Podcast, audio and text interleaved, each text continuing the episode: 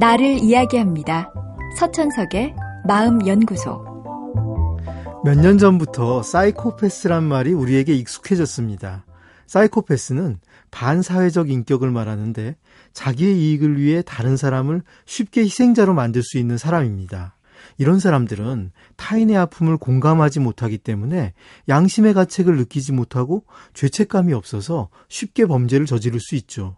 일반적으로 연쇄살인범과 같은 중범죄자의 대부분이 이러한 특성을 갖고 있다고 하지만 조사를 해보면 사회적으로 상당히 성공한 기업가나 정치인, 언론인 중에도 사이코패스인 사람이 적지 않습니다. 사이코패스에게 결여되어 있는 부분은 크게 두 가지인데 그 중 하나는 타인에 대해 공감할 수 있는 능력이고 다른 하나는 잘못을 할 때 느끼는 죄책감입니다. 이들 대부분은 다른 사람이 자신의 행동의 결과로 어떤 감정을 느낄지에 대해서 이성적으로는 알고 있습니다.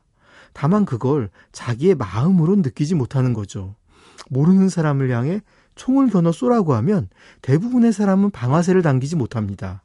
총을 맞는 사람의 아픔을 자기도 모르게 느끼기 때문입니다. 하지만 사이코패스들은 상대가 아플 거라는 점은 알고 있지만 그 아픔을 자기가 느낄 수는 없기에 쉽게 방아쇠를 당깁니다.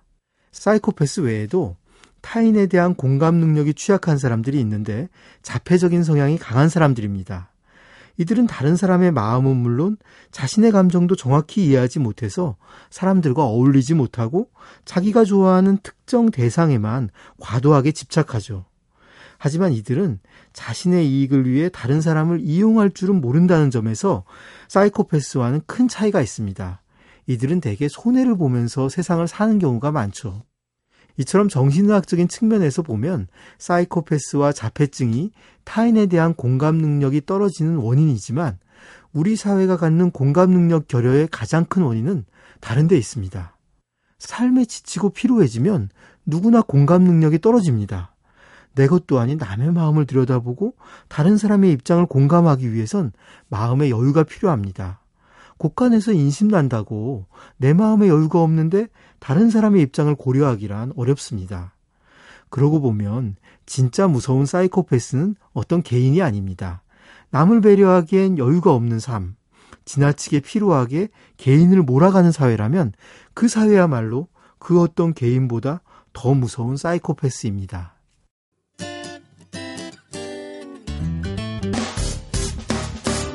기쁠 때면 내게 행복을 주는 슬플 때면 나의 눈물 닦아준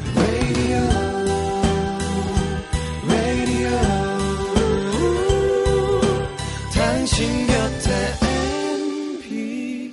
MBC MBC 라디오는 미니와 푹 TuneIn 어플리케이션을 통해 모든 스마트 기기와 PC에서 청취가 가능하며 팟캐스트로 다시 들으실 수도 있습니다. 서천석의 마음연구소. 지금까지 정신건강의학과 전문의 서천석이었습니다.